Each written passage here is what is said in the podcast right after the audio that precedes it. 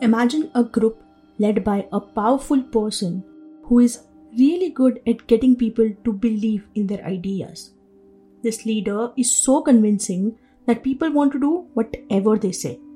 And most of the time, this leader fabricates such a huge lie that innocent and naive people tend to believe that lie.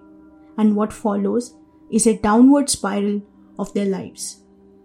Sometimes these leaders do end up helping their followers, but some of the most famous or infamous cults would say otherwise. The followers of cults such as Aum Shinrikyo and Jonestown met a macabre end as their leaders, who were convinced that the world was going to end soon, told their blind followers to either kill or get killed. And the people living in the Shakahola forest in Kenya had chosen the latter.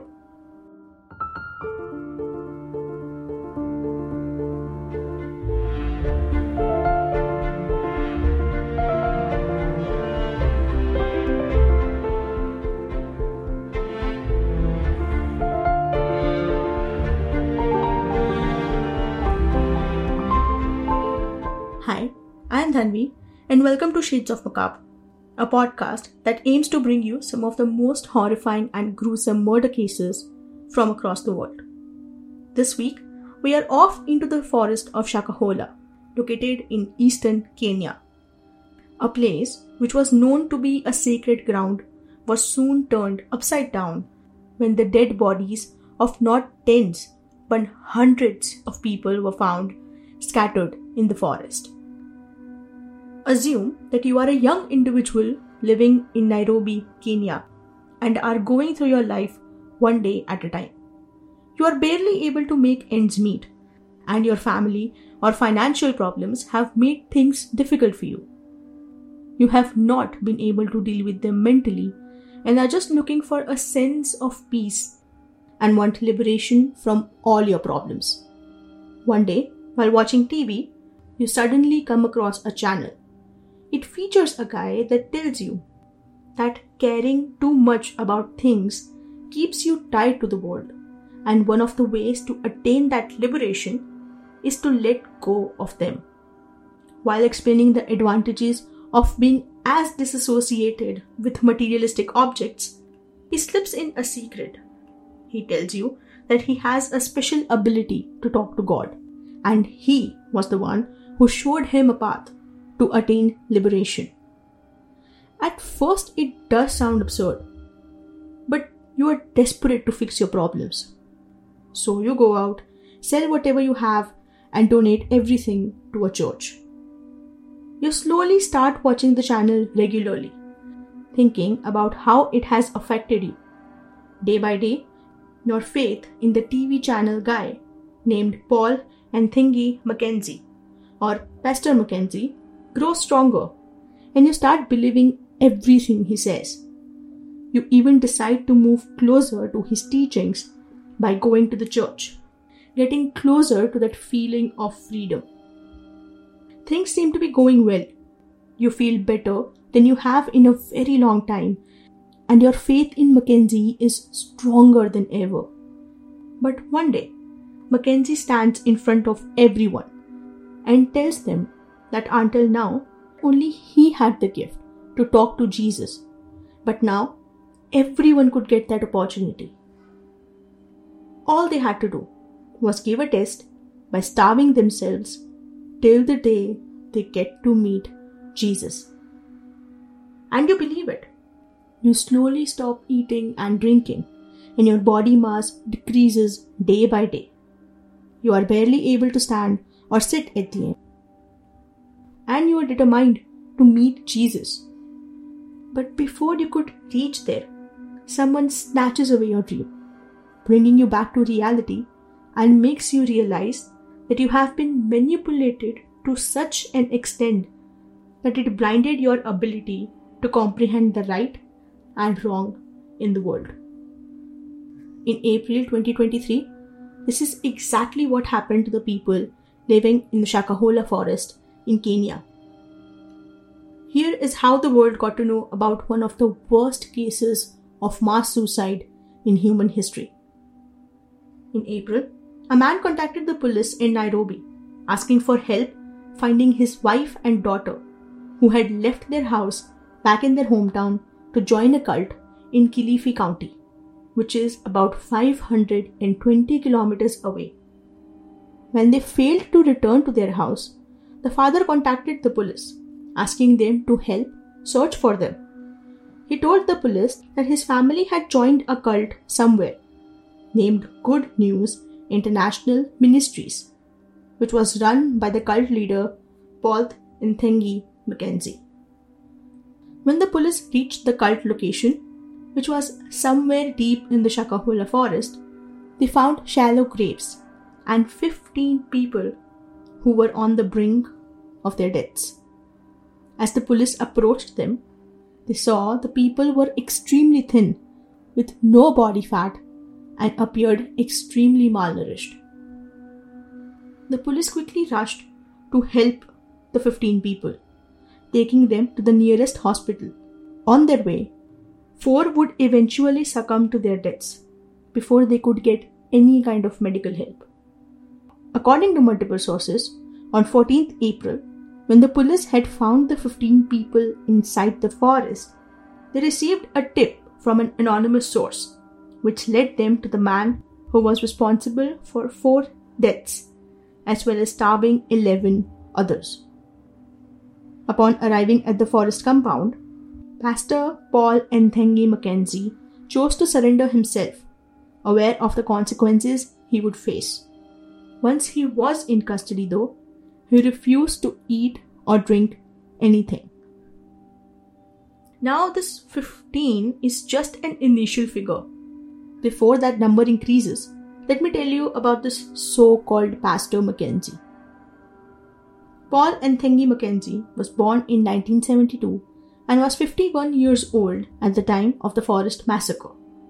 In 1990, he married Joyce Mwikamba when he was working as a taxi driver in Nairobi. In 2003, the couple left their old jobs and established a church named Good News International Ministry. As the church gained followers, Mackenzie managed to convince many people that he could personally communicate with God. As their congregation grew, the couple relocated to Migingo in Malindi, where they lived until April of 2023. In order to attract more people to his church, he launched a TV channel to promote his ministry and urged people to sell their belongings and donate the money to him and his tactics worked, as in 2016, one of the members of the group sold all his property for 20 million shillings, which could be around $139,000, and gave all the money to Mackenzie. In 2017, the couple faced charges of radicalizing their viewers, but they were eventually cleared of their accusation. Besides encouraging their followers to donate money, they also spread messages like not sending children to school and distrusting the healthcare system. These messages resulted in the deaths of multiple children due to lack of medical care. In the same year, government officials were able to rescue 93 children from his church. I also came across information indicating that Mackenzie established an authorized school, but I couldn't find its name. Through his channel, he urged his followers to give up their education, homes, furniture, and all their possessions to meet God. However, in 2018, the Kenya Film Classification Board ordered the immediate closure of the channel, deeming it misleading to the public. In the same year, Mackenzie was criticized by several community leaders and activists for inciting students to drop out of their school without the consent of their parents. And the story does not end here. In a completely different case, Mackenzie was found in possession of films that hadn't been examined by the Kenya Film Classification Board.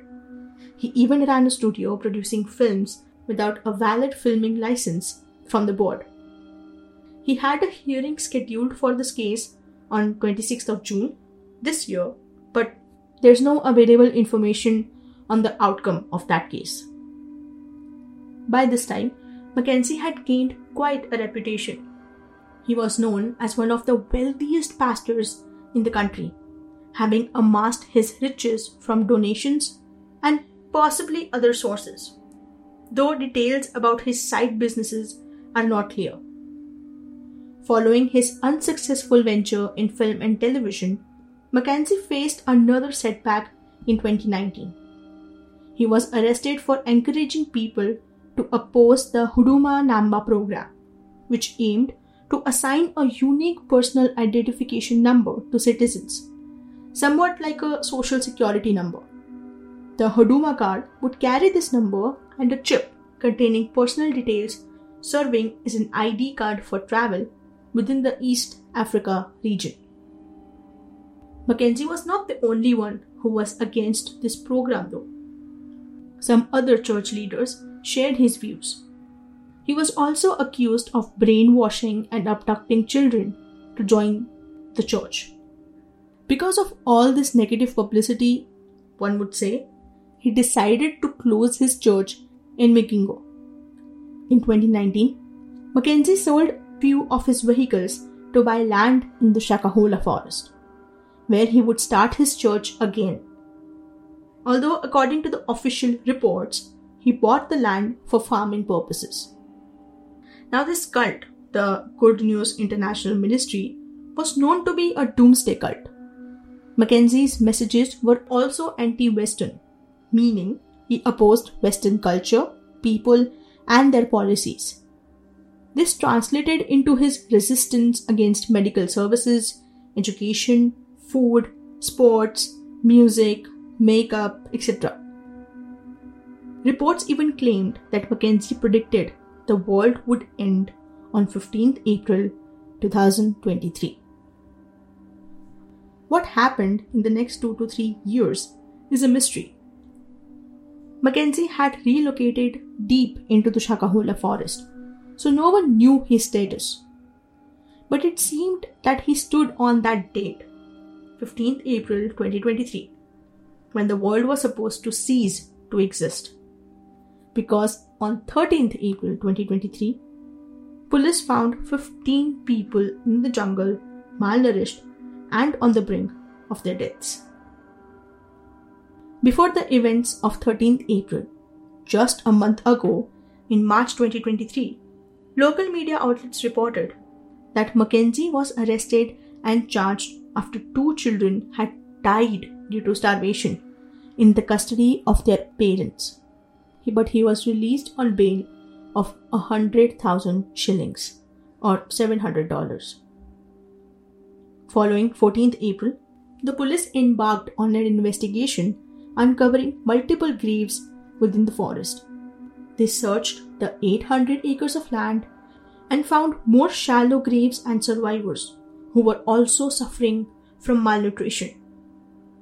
As they dig through the sealed graves, they found multiple bodies of children and adults. The graves were so big that the police found entire family members inside who had died together. In one of the graves, the police found a family of six while in another, they found five, consisting of three children and their parents. Shockingly, one grave was large enough to hold the remains of 12 children. Meanwhile, the police also interrogated the first 11 survivors they had rescued. The police were baffled to hear their reasons once the survivors started talking. They stated that they were told to starve themselves to meet Jesus. As police tried to understand their quote unquote reason, they began to sweep through the forest to find any more victims or, in the worst case, bodies of other cult members. Mackenzie had further directed his followers to not engage with individuals from the outside world if they wanted to attain heaven he asked them to destroy all the documents provided by the government, including their national IDs and birth certificates. Additionally, Interior Cabinet Secretary Kithure Kindiki informed the public that Mackenzie had hired criminals who were told to kill followers who expressed desire to stop fasting or leave the church, as well as those who were taking too long to die. Rescuers noted that several cult members were uncooperative during the rescue efforts. They also observed that children were among the worst affected due to starvation. They managed to locate all the locations where the followers deemed to escape. At one point, the forensic team had to stop digging to find more bodies because all their morgues were full of cult members out of all the bodies that they found, about 50 to 60% were children. The Red Cross in Kenya also joined this team, and they worked together to identify all the people who were missing. They created a list to help search for these missing individuals with the hope of finding them alive. As time went on, many of the people who were rescued had a difficult time understanding what was really happening. The police decided to provide them with mental support. On the other hand, some were so deeply absorbed in the teachings of Mackenzie that even after being saved, they refused to eat or drink anything. One follower, Joseph Juma Puyuka, was in police custody and due to his weak condition and not having any food, he sadly passed away in just two days after being rescued from the forest. Another person, Isa Ali's mother, had made the decision to join the group two years prior. He had left her home and everything behind to live in the Shakahola forest. When Isa visited his mother a year later, he was shocked to see that his once strong mother looked very frail. She told him that they wouldn't be seeing her again, as she believed her life on earth had lost its meaning and that she would be going to heaven soon. She also urged Isa to quit his job, telling him that Jesus was going to come. His mother was adamant that June of 2023 was going to see the end of the world. The saddest part was that Isa found out about his mother's death from his friends as they informed him about her body being found in the forest.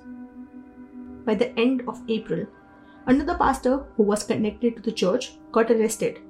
Pastor Ezekiel Odero, who was in charge of the new prayer center and church, had his church closed down and the people saved his followers. He even had his own TV channel and was very popular all across the country. He was so well known that people from different parts of the country would visit him. He also had a YouTube channel with 400,000 subscribers and more than 70 million views. During the whole month of April, the police discovered many people who had survived and others who had died in the forest. By May, the number of people who had died reached 303. The Kenya Red Cross estimated that about 360 individuals were still missing, while only 60 had been rescued by then. On 2nd May, the religious leader appeared in the court of Malindi, forcing additional charges of terrorism and child trafficking. An article published by The Guardian on 9th May may have had a significant impact on this case. The article reported that during the autopsies of the bodies recovered from the forest, many had missing organs. Chief pathologist Dr. Johansen Oduor indicated that some of the bodies had been strangled, beaten, or suffocated to death.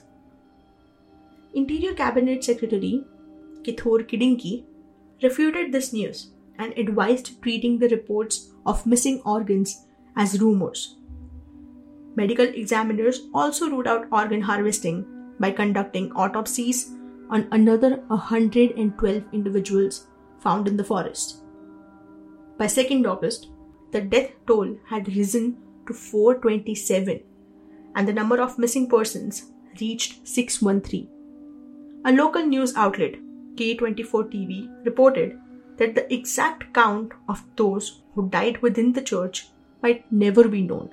Some bodies had been disposed of in random deep pit latrines scattered on a ranch owned by Mackenzie, where he led some of his followers. Mackenzie, the father of 17 children and husband of three, would also be facing terrorism charge. During the investigation, it was also revealed that he was forcing his kids to marry each other to preserve the family lineage. The police have also been heavily criticized during the investigation. Despite several cases filed against Mackenzie, there was never a thorough investigation which could have shed limelight on all his actions and assets if they had taken proper charge of his cases.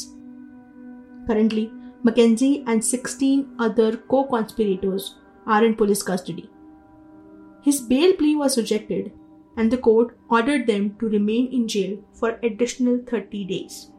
Many believe that Mackenzie is unlikely to escape a jail sentence and may not see the outside world for a long time. An article by News 24 stated that Mackenzie and others arrested in connection with the case would remain in custody till September 2023. So far, 425 bodies have been recovered from the forest, and only 91 have been rescued.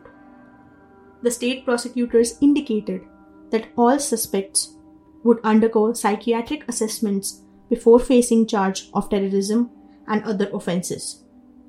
Interior Cabinet Secretary stated that the forest where the bodies were found would be converted into a memorial site so that the citizens of this country never forget what happened there.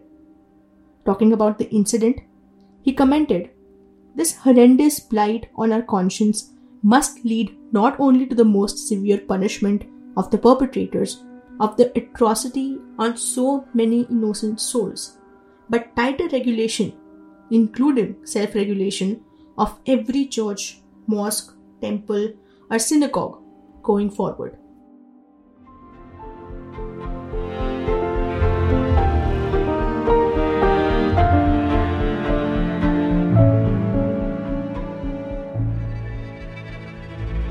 Think the police should have taken a stricter action against Mackenzie as his crime led to the dreadful day in April?